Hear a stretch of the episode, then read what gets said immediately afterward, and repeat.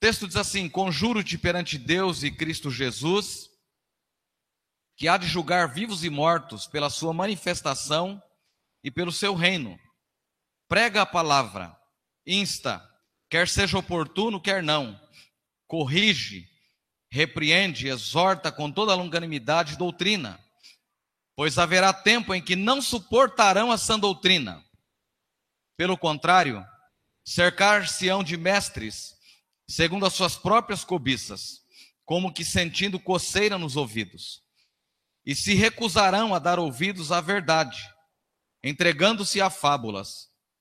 Tu, porém, se sóbrio em todas as coisas, suporta as aflições, faze o trabalho de um evangelista, cumpre cabalmente o teu ministério.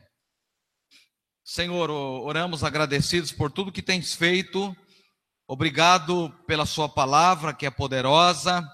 Obrigado pela presença do Senhor nesse lugar. Obrigado pela oportunidade, pelo privilégio de podermos estar aqui cultuando ao Senhor. Nesse instante, quando a Sua palavra será pregada, ministrada, que o Seu Espírito Santo possa falar ao nosso coração.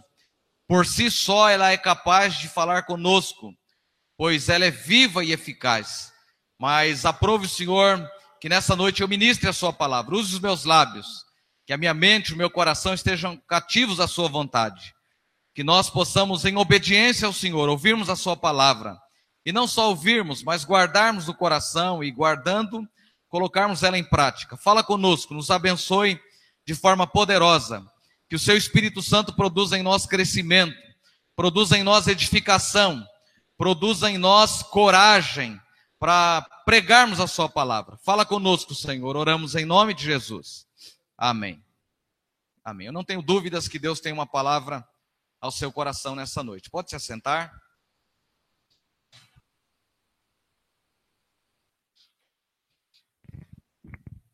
Esse texto é bastante rico. Paulo está instruindo o seu discípulo Timóteo e o escritor Eusébio, ele diz que Paulo escreve essa carta preso em Roma. E agora ele não está mais em uma prisão domiciliar, mas ele está em um cubículo úmido, escuro e isolado, apenas com um buraco no teto para entrar luz e ar. Então, nessas condições, Paulo escreve é, essa carta essas duas cartas a, ao seu discípulo Timóteo. Nessas condições, então, ele escreve a Timóteo. E além de estar isolado, num, num lugar escuro, completamente afastado dos amigos, de todas as pessoas, Paulo sabia que ele iria morrer. E você pode olhar no versículo 6 que ele menciona isso, dizendo assim: Quanto a mim, estou sendo já oferecido por libação, e o tempo da minha partida é chegada. Combati o bom combate, completei a carreira e guardei a fé. Então, nessas condições, Paulo escreve ao jovem Timóteo. Ele menciona aqui também a sua morte, né? a sua partida estava próxima. John Stott, ele escreve é, em um dos, um dos seus comentários sobre esta carta. E ele fala que a carta de Paulo, em 2 Timóteo, traz quatro exortações. No capítulo 1, a primeira exortação é guarda o evangelho. Capítulo 4, versículos 8 e 14. Guarda o evangelho. No capítulo 2, a segunda advertência é sofre pelo evangelho. Versículo 3, capítulo 2, versículo 3. No capítulo 3, ele traz uma terceira advertência: permanece no Evangelho, capítulo 3, versículo 14. E a quarta advertência nós lemos aqui no capítulo 4, versículo 2: prega o Evangelho. Então ele traz essas quatro advertências a nós. Que compreensão você tem de prega a palavra? O que, que você entende por prega a palavra? Bom, a primeira justificativa que eu vejo nesse texto a principal razão para pregarmos a palavra é Cristo. Cristo é a principal razão pela qual nós devemos pregar o Evangelho. Por que, a igreja tem que pregar? Por que, que nós temos que pregar? A, ju, a primeira justificativa para se pregar o evangelho é por causa de Cristo. Prega a palavra. Insta, quer seja oportuno, quer não. Corrige, corta com toda longanimidade, com toda longanimidade e doutrina. Então prega a palavra. O verbo usado aqui no grego é querisso, ou querissou, que também vem da palavra, vem da palavra grega querigma, que significa proclamação. Eu lembro na minha formatura no seminário, nós nos reunimos para escolher o nome da turma. E por unanimidade, né? Tinha muita gente na minha turma com chamado missionário. E nós escolhemos o nome da turma de Querigma. Então nossa turma se chamou Querigma no ano de 2002. É? Porque significa exatamente proclamação. Então, proclamação, pregar, prega a palavra, é uma pregação verbalizada, aberta, é um imperativo, mas não é apenas um imperativo, é também uma ordem urgente. Prega a palavra. Então, além de ser um imperativo, além de ser uma ordem, é com urgência. Deve-se pregar com urgência. Essa palavra pregar no latim também é proedicare, que significa proclamar diante do público. E não tem apenas esse sentido né, que hoje se dá. O sentido de pregar hoje é de enunciar um discurso moral e religioso. Então há muita pregação hoje que não passa de um discurso moralista e religioso. Nós recebemos esse texto do apóstolo Paulo, prega a palavra. Esse pregar não é um discurso religioso, não é um discurso moralista. Faço o que eu digo, mas não faço o que eu faço, não é isso. É prega a palavra, mostrando isso com a sua, sua própria vida. É só nós observarmos o texto, ele está preso. A sua vida está como que já sendo oferecido por libação. A partida chegada. O preso está sendo já oferecido em libação. É resultado da pregação do evangelho. É resultado da pregação da palavra. Então esse pregar não é apenas um pregar de discurso, mas é um pregar de proclamar, de anunciar Há uma outra expressão que eu achei muito interessante que é arauto. Trombeta e toca alto. Mais alto e toca e clama para que todos vejam, para que todos ouçam. Prega a palavra. Tem a mesma expressão, estava olhando o contexto bíblico. Ela tem o, me, o, mesmo, o mesmo conceito de Mateus capítulo 10, versículo 27.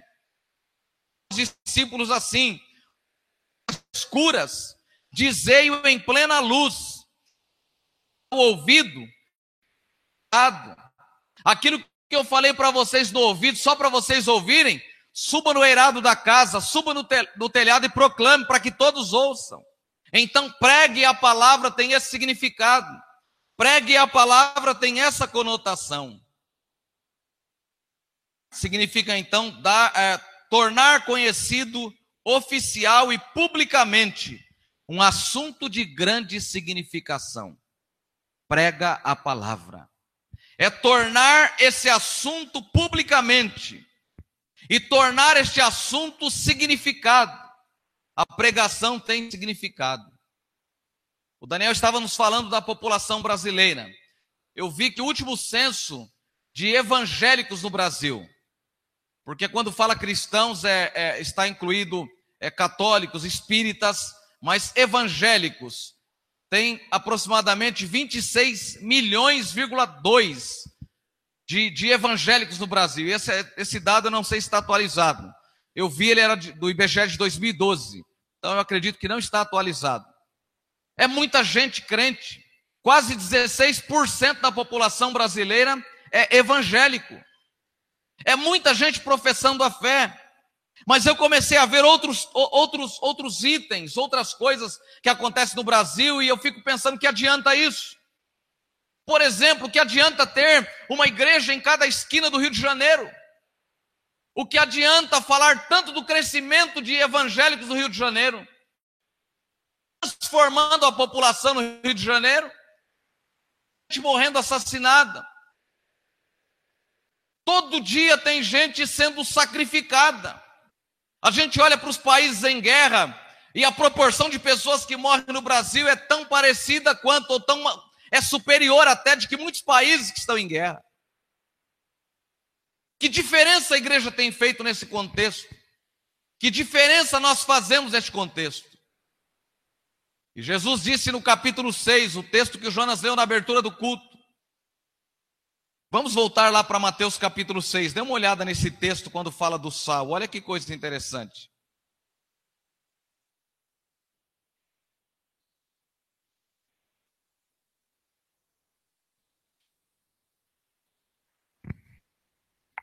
Mateus capítulo 6. Me ajude aí o versículo.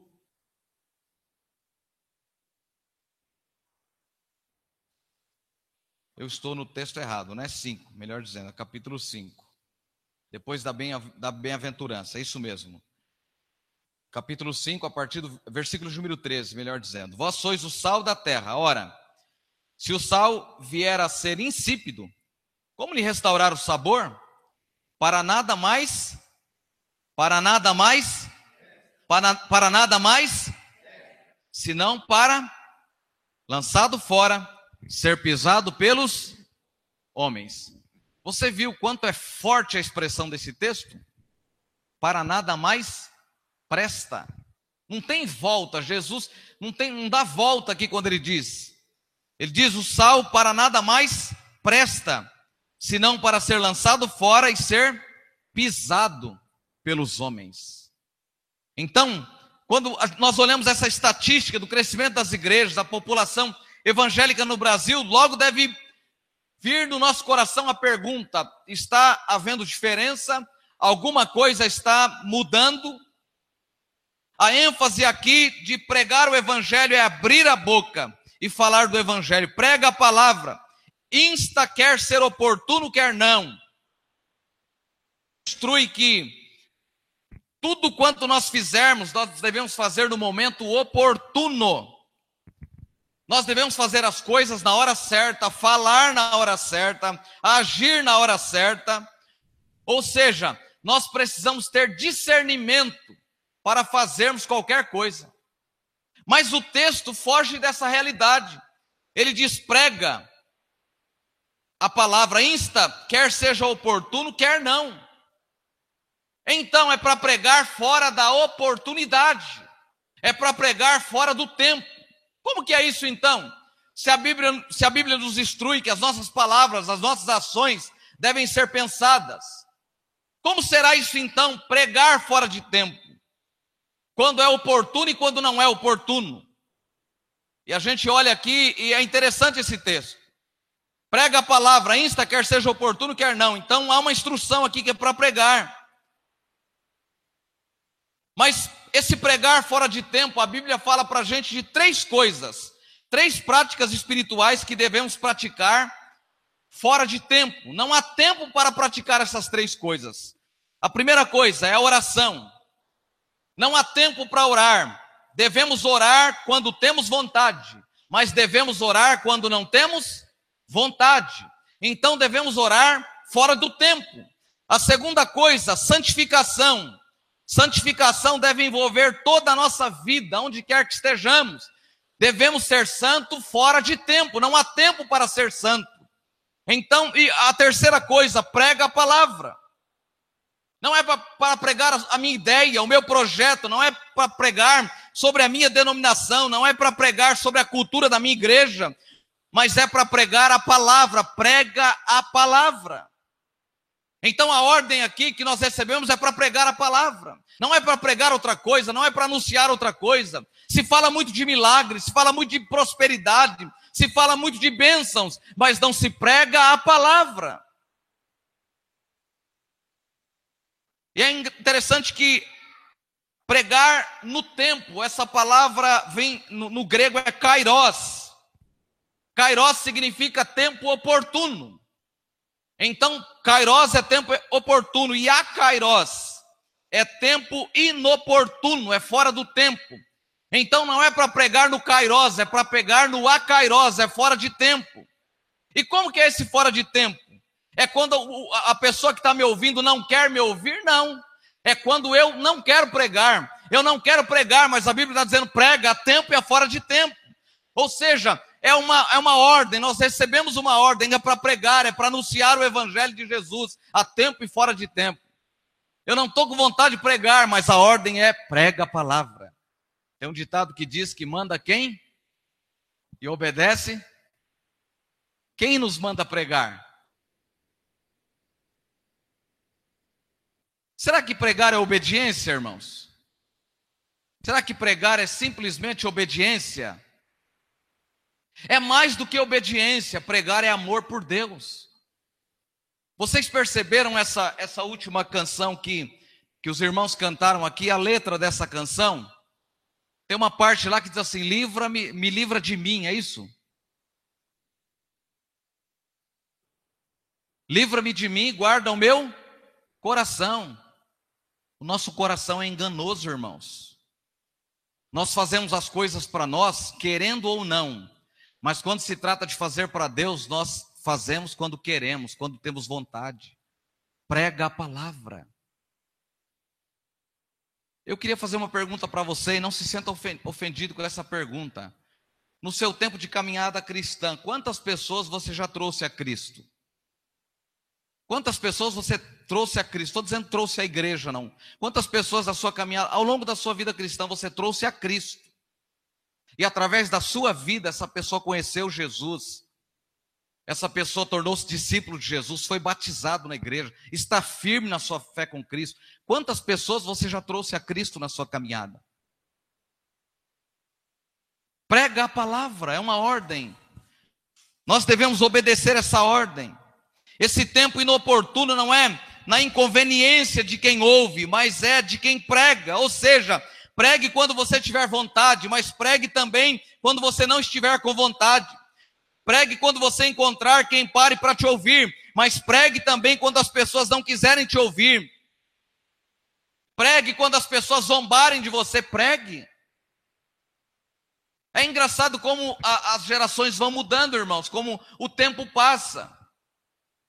Eu me lembro, por exemplo, no, no início da nossa igreja, quando jovem aqui na igreja, é, tinha muito intercâmbio dos jovens. E nós íamos muito para outras igrejas. E eu me lembro, por exemplo, de, a gente indo para a igreja de Carapicuíba. E os jovens entravam no trem aqui na estação Jardim Silveira. E quantas vezes tinha jovem que passava de Carapicuíba. Chegava na estação, o trem parava e a gente ia reunir, olhar todo mundo, alguém tinha ficado para trás. Porque a gente entrava no vagão e nem sempre a gente ia todo mundo junto. A gente sempre buscava oportunidade para falar do amor de Cristo para alguém. E alguém sempre envolvia falando com alguém a descer na, na, nas próximas estações, porque estava envolvido para pregar o evangelho a alguém. Quantos encontros de avivamento, irmãos, nós fomos? E havia uma necessidade, havia um desejo de levar pessoas não cristãs. Havia necessidade de ser cheio do Espírito Santo. Nós orávamos para ser cheios do Espírito Santo e voltarmos à nossa igreja e proclamar a alguém, pregar a alguém o Evangelho. O tempo vai passando e a gente vai se tornando espectadores do Evangelho. Eu estava ouvindo o, pastor Ronaldo Lidório, que aliás falou no CBM, é, onde o Daniel citou que eu estive. Ele disse que ele pregou numa igreja, ele foi missionário nove anos na África, no meio dos concombas. Ele, ele, ele parava o carro e viajava dias a pé, até chegar naquele povoado, naquelas tribos, para pregar o Evangelho. E ele disse que voltando ao Brasil, ele está desde 2002 no Brasil, trabalhando na Amazônia, com projetos de etnias indígenas. E ele disse que veio pregar em uma igreja, ele não citou a igreja, mas depois de terminar o culto, ele parou a porta e enquanto ele conversava com o pastor, alguns irmãos conversavam. E um perguntava para o outro: como que foi o culto? E o outro disse assim: rapaz, o culto hoje foi meio complicado. O pastor deixou passar sete minutos do tempo do culto da pregação. E a gente precisa notificar o conselho de que isso está errado. É? Ah, o, o, o coral, na, na, isso o pessoal conversando depois do culto. O coral, nós precisamos chamar o regente na reunião do conselho e conversar com ele, porque na última nota o tenor, o contralto subiram as notas e erraram, e a música ficou muito feia, as pessoas estavam na igreja, isso é muito feio. As pessoas, a igreja tornou-se uma clientela exigente. Nós nos tornamos exigentes, nós exigimos louvor, nós exigimos a palavra, nós exigimos como está a igreja, se está boa, não está a igreja, mas nós não cumprimos a ordem de Jesus, prega a palavra. Então, qual a justificativa de pregar a palavra? A principal razão de nós pregarmos a palavra é por Jesus Cristo.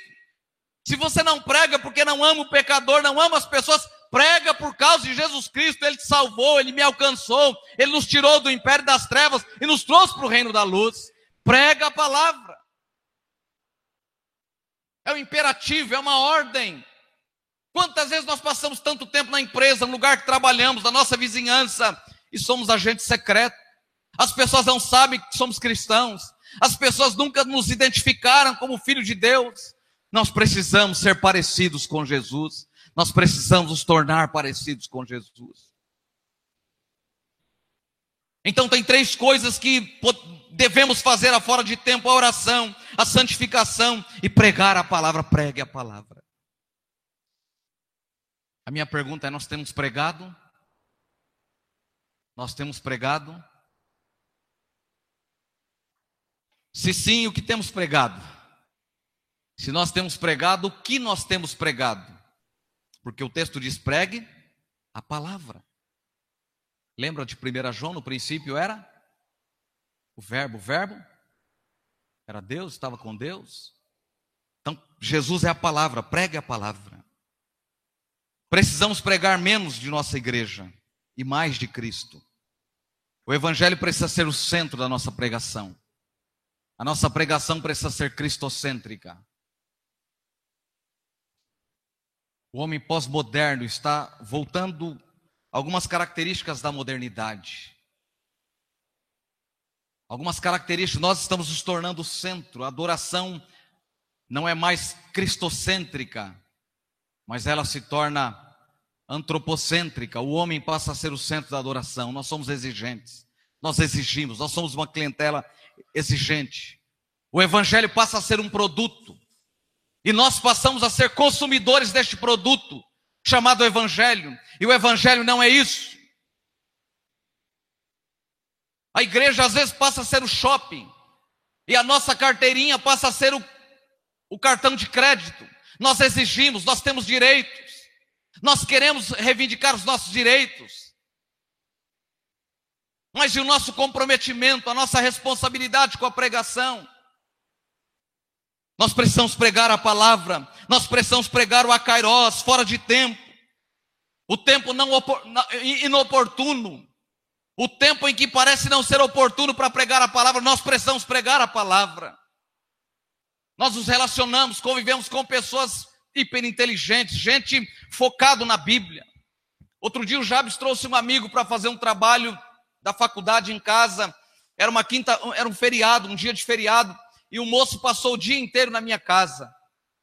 E aquele moço começou a conversar comigo. Ele é católico carismático, ele começou a conversar comigo sobre literatura cristã. Eu disse, você, você tem o hábito de ouvir pregação? Ele disse, ah, eu gosto de ouvir, eu ouço é, Hernandes Dias Lopes, eu ouço Ed René Kivitz, eu ouço, e foi falando, foi falando, ele disse, eu já li tal livro, tal livro, o senhor conhece tal livro? O camarada tinha lido livros é cristãos teológicos que eu não li ainda. E o camarada com uma fundamentação bíblica, teológica profunda. Nós precisamos estar preparados para pregar a palavra. Não é o que eu acho, não é o que as pessoas dizem, mas é o que o Evangelho de Jesus diz acerca de Jesus. E conhecereis a verdade, a verdade vos libertará. A igreja às vezes se torna palco de show, nós nos tornamos estrelas, nós é, pregamos para mostrar que né, que somos pregadores, há um, há um projeto missionário no Brasil é, de, de muitos anos e as pessoas vão pregar lá e pregam, sabe para quê? Para se tornar conhecido. Se você é muito conhecido, você vai lá pregar, porque isso significa que você vai atrair muita gente para levar lá. Mas se você é um pregador, não é conhecido, você paga para pregar lá, porque eles precisam levantar recursos. A pregação do evangelho é para converter o perdido, é para alcançar aquele que está afastado de Deus, distante de Deus. Prega a palavra. A igreja às vezes tem pregado muita coisa, mas nós não temos pregado a palavra. A palavra liberta. Com oito anos de idade, quando eu ouvi na escola dominical, cria em mim, ó Deus, um coração puro, renova em mim um espírito reto. Eu descobri que meu, com oito anos de idade meu coração era mau, estava sujo, afastado, distante de Jesus. E eu fui convencido que eu era pecador. E eu entreguei o meu coração a Cristo. Prega a palavra. Tinha uma, uma, uma, uma jovem senhora em Sorocaba, Priscila se converteu em uma EBF, garotinha, foi levada à igreja uma EBF, se converteu a Priscila, eu tive o privilégio de a, fazer o casamento da Priscila, apresentar o, Le, o Leozinho, seu primeiro filho, a menina se converteu garota na, na escola bíblica de férias, mas nós não valorizamos mais as oportunidades de pregação que temos. Prega a palavra, nós podemos ser instrumentos de Deus, as minhas habilidades, os meus dons, tudo precisa estar a serviço de Deus. Pregar não é exclusivamente pegar o microfone aqui e dizer o que eu estou fazendo fazer o que eu estou fazendo. Eu posso pregar no trabalho, eu posso pregar na escola, eu posso pregar na fila do banco. Pregue a palavra.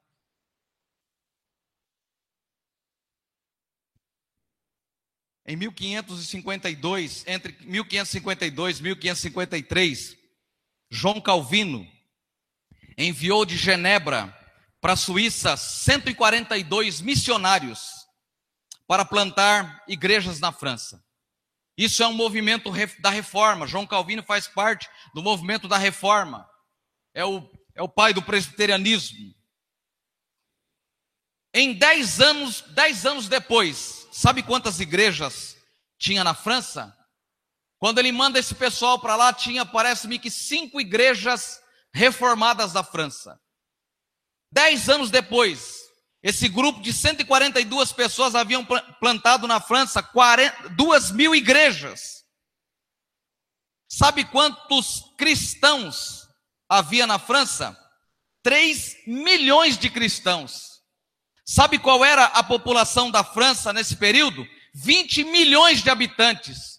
15% da população em 10 anos havia aceitado Jesus por causa do avivamento da reforma protestante. Nós falamos de poder, nós falamos de unção, nós falamos de dons espirituais, mas falta unção na igreja. As pessoas até vêm à igreja, as pessoas até vêm para a igreja, se batizam, participam da ceia, mas elas não mudam, elas não são transformadas, elas continuam na igreja e é apenas um homem reformado. O evangelho não tem proposta de reformar o homem, o evangelho tem proposta de mudar o homem. Se não morrer, não é possível nascer de novo. Só pode nascer de novo se nós morrermos, se sepultarmos o velho homem.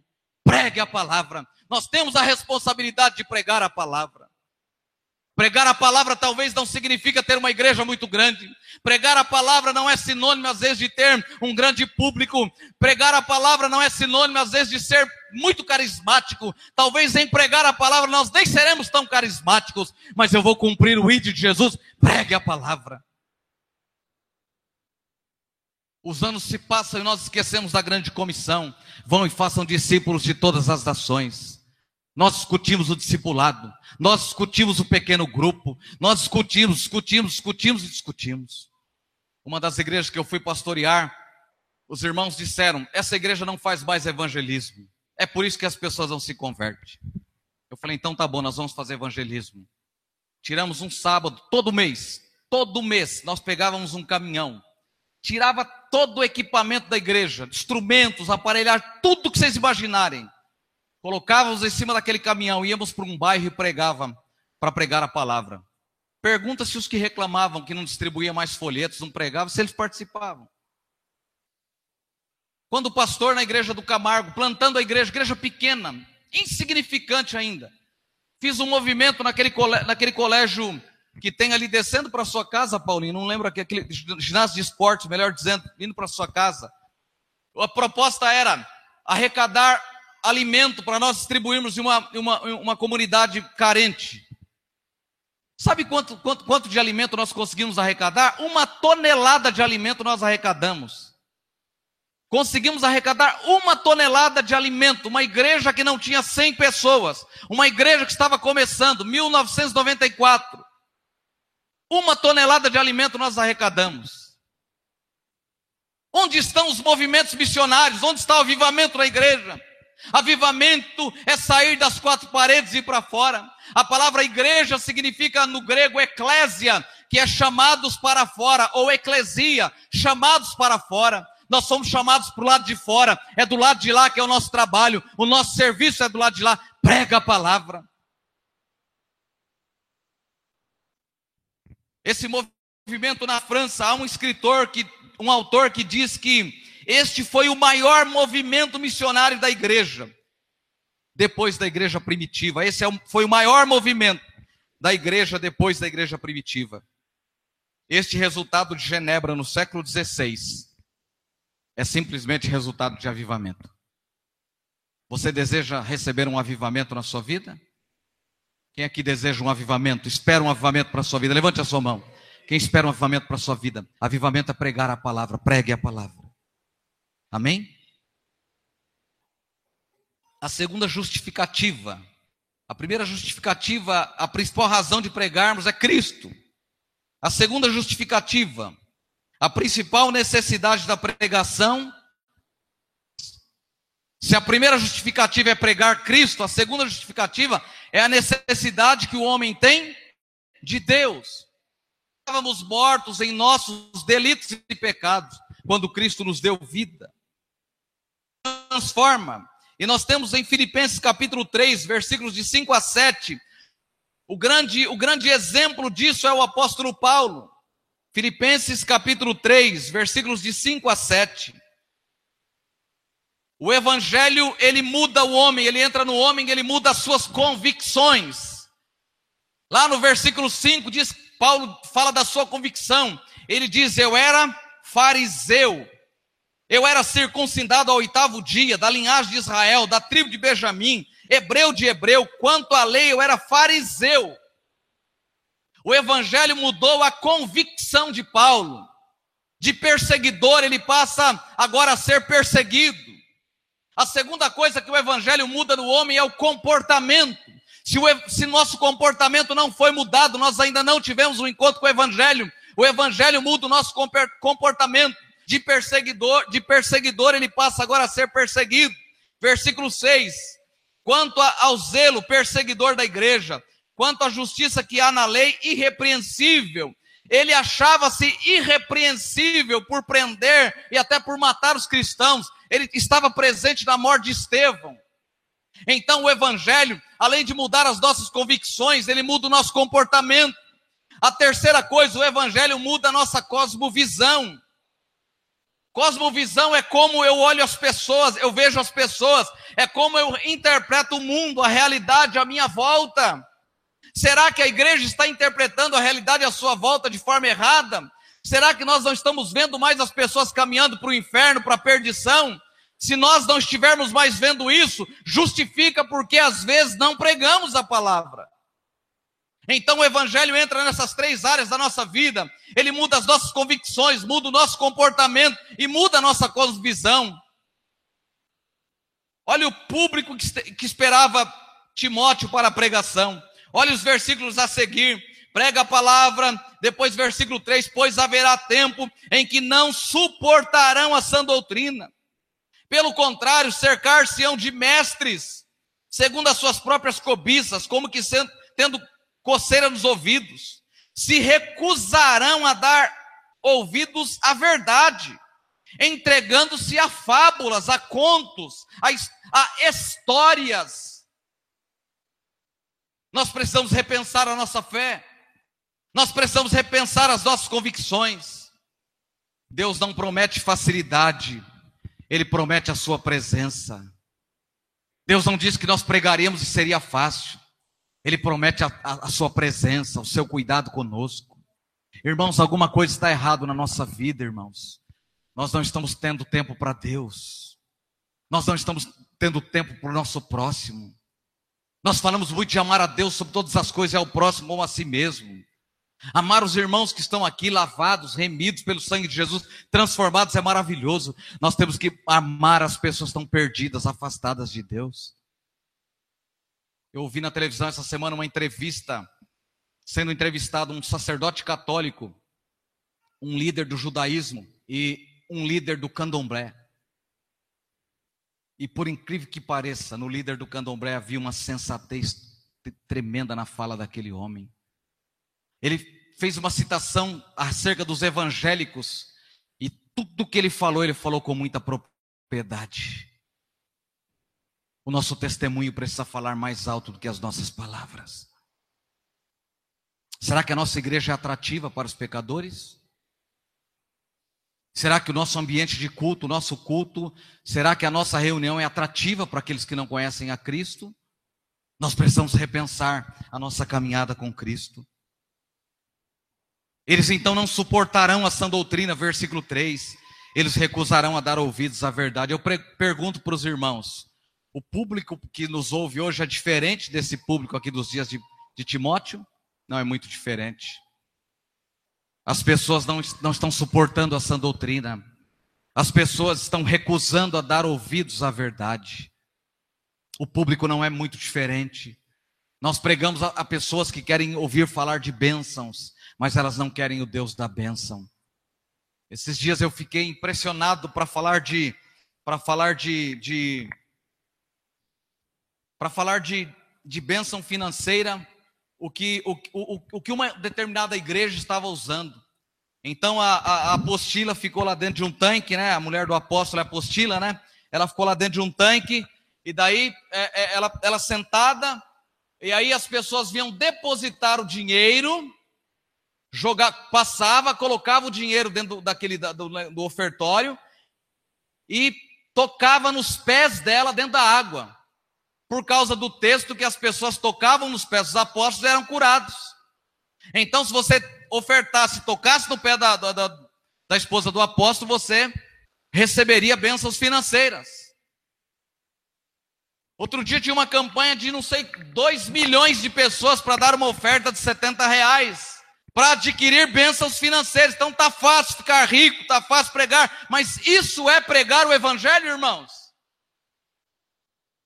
O reverendo Hernandes Dias Lopes pregou agora no culto da reforma lá no Rio de Janeiro. E estava lá o nobre prefeito, né? Do Rio de Janeiro, que é líder de uma grande igreja evangélica no Brasil, e ele falou com todas as letras: nós não precisamos passar no corredor de sal.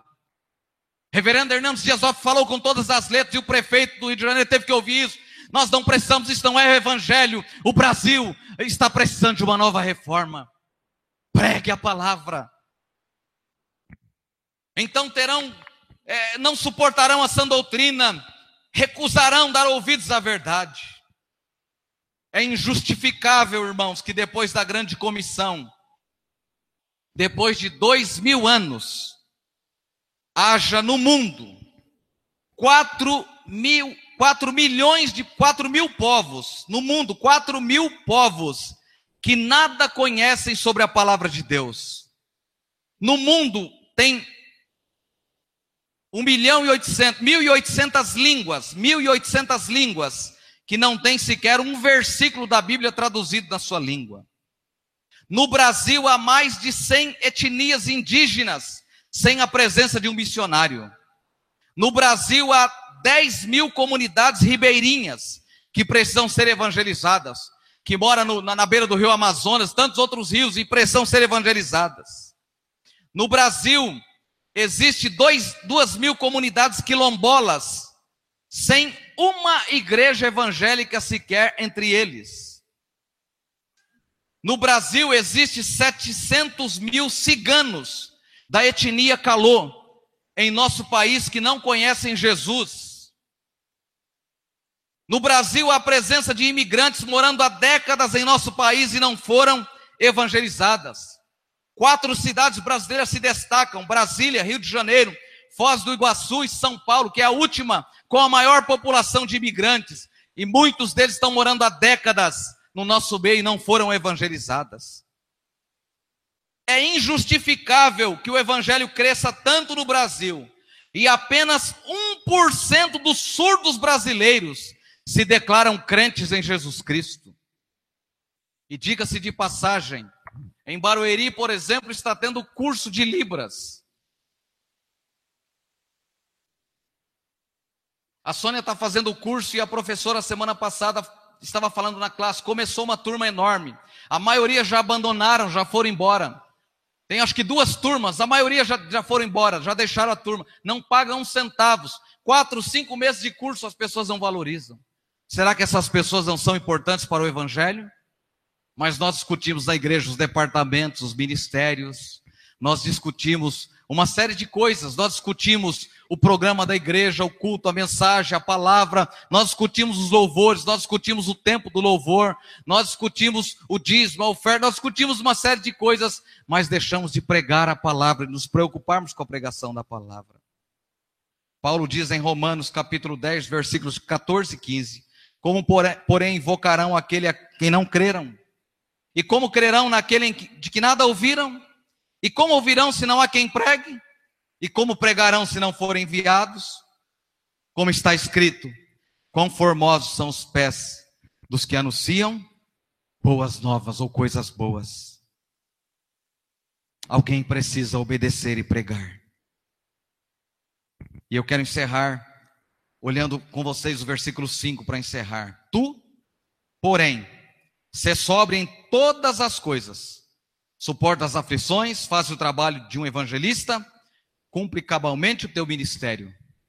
Esse faz a obra de um evangelista me parece que você deve fazer aquilo que Deus chamou para fazer.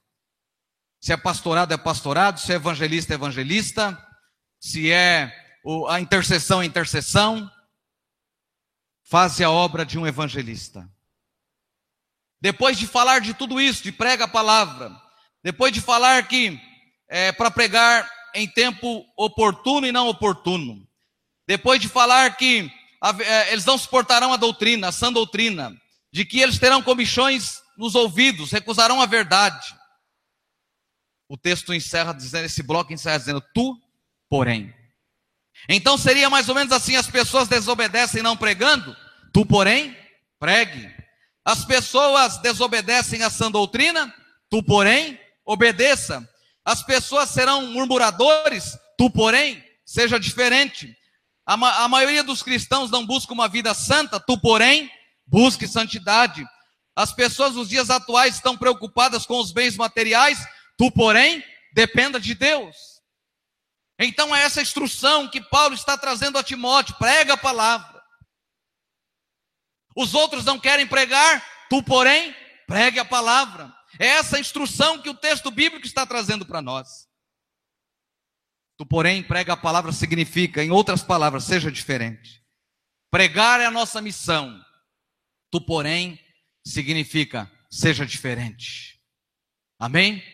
Prega é a nossa missão, é a missão da igreja. Tu, porém, significa seja diferente. Deus nos chama para sermos diferentes.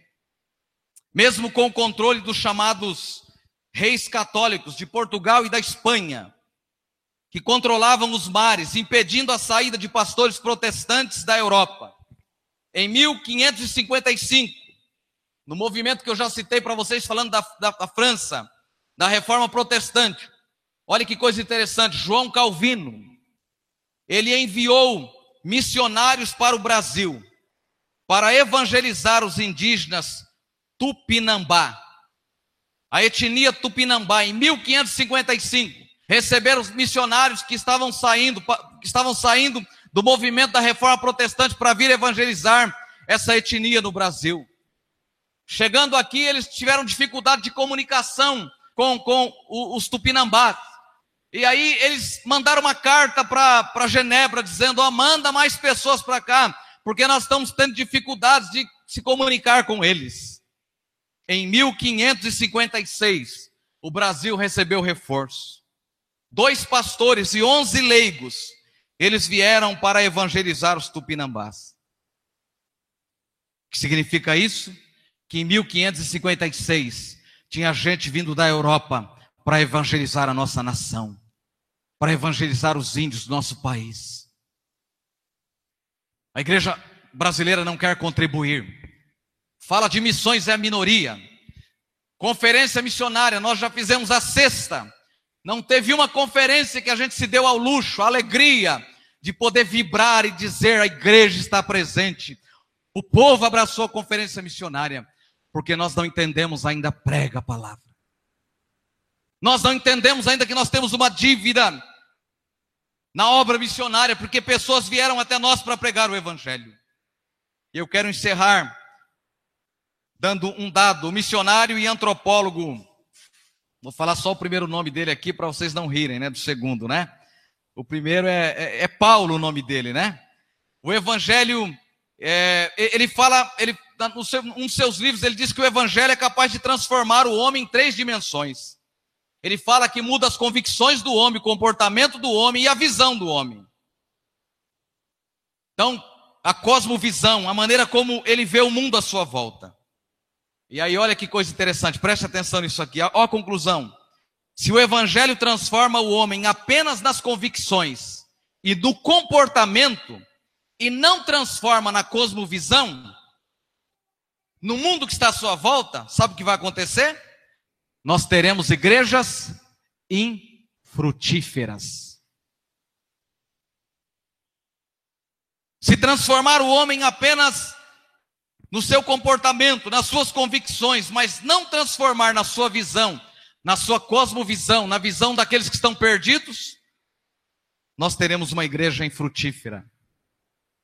Pastor, mas o senhor deu um dado alto da igreja brasileira de evangélicos mas ainda é muito pequena perto da, da, da quantidade de pessoas que precisam ser evangelizadas. Se o evangelho transformar o homem, o evangelho que transforma as convicções do homem, o comportamento do homem, também é capaz de mudar a cosmovisão do homem. Qual é a sua cosmovisão? Qual é a sua visão do reino de Deus? Talvez vocês estejam cansados e saturados de ouvir eu falar disso. A gente às vezes fala da experiência que a gente tem dentro da casa da gente. A, a pessoa que a mim me pareceu muito parecido com Jesus durante a minha vida cristã, para mim era o meu pai. O evangelho mudou meu pai. O evangelho transformou meu pai.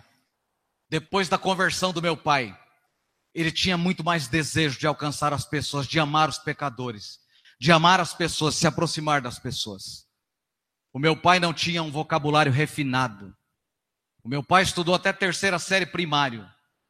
Matemática ninguém passava, ele fazia, sabia demais matemática. Mas ele tinha muita dificuldade na língua, no domínio da língua portuguesa. Mas o meu pai nunca poupou uma palavra dizer para alguém: Jesus te ama e ele quer transformar a sua vida. Nós precisamos pregar o evangelho, pregue a palavra. Nós iniciamos o culto com o Jonas ministrando e muito bom muito gostoso, nos levando a uma reflexão da volta de Jesus. Ter cosmovisão, pensar no próximo, é pensar na volta de Jesus. Seria egoísmo da nossa parte, porque somos salvos, não pensar nos perdidos, não pensar naqueles que não conhecem Jesus. Que o Senhor enche o seu coração de graça nessa noite, o meu coração, da sua graça, e que eu possa dizer, Senhor, eis-me aqui, usa, eis-me aqui, Senhor, usa-me a mim. Que a nossa verbalização de pregar o Evangelho, de propagar o Evangelho, não seja apenas na nossa forma de cantar, apenas na nossa forma de orar, mas o nosso, nosso id, id, fazei discípulos de todas as nações. Que Deus abençoe o seu coração, a sua vida. Eu pergunto para você: você está disposto a pregar? Com a sua vida, com suas palavras, usar as suas habilidades, você está disposto? Coloque-se em pé, por gentileza.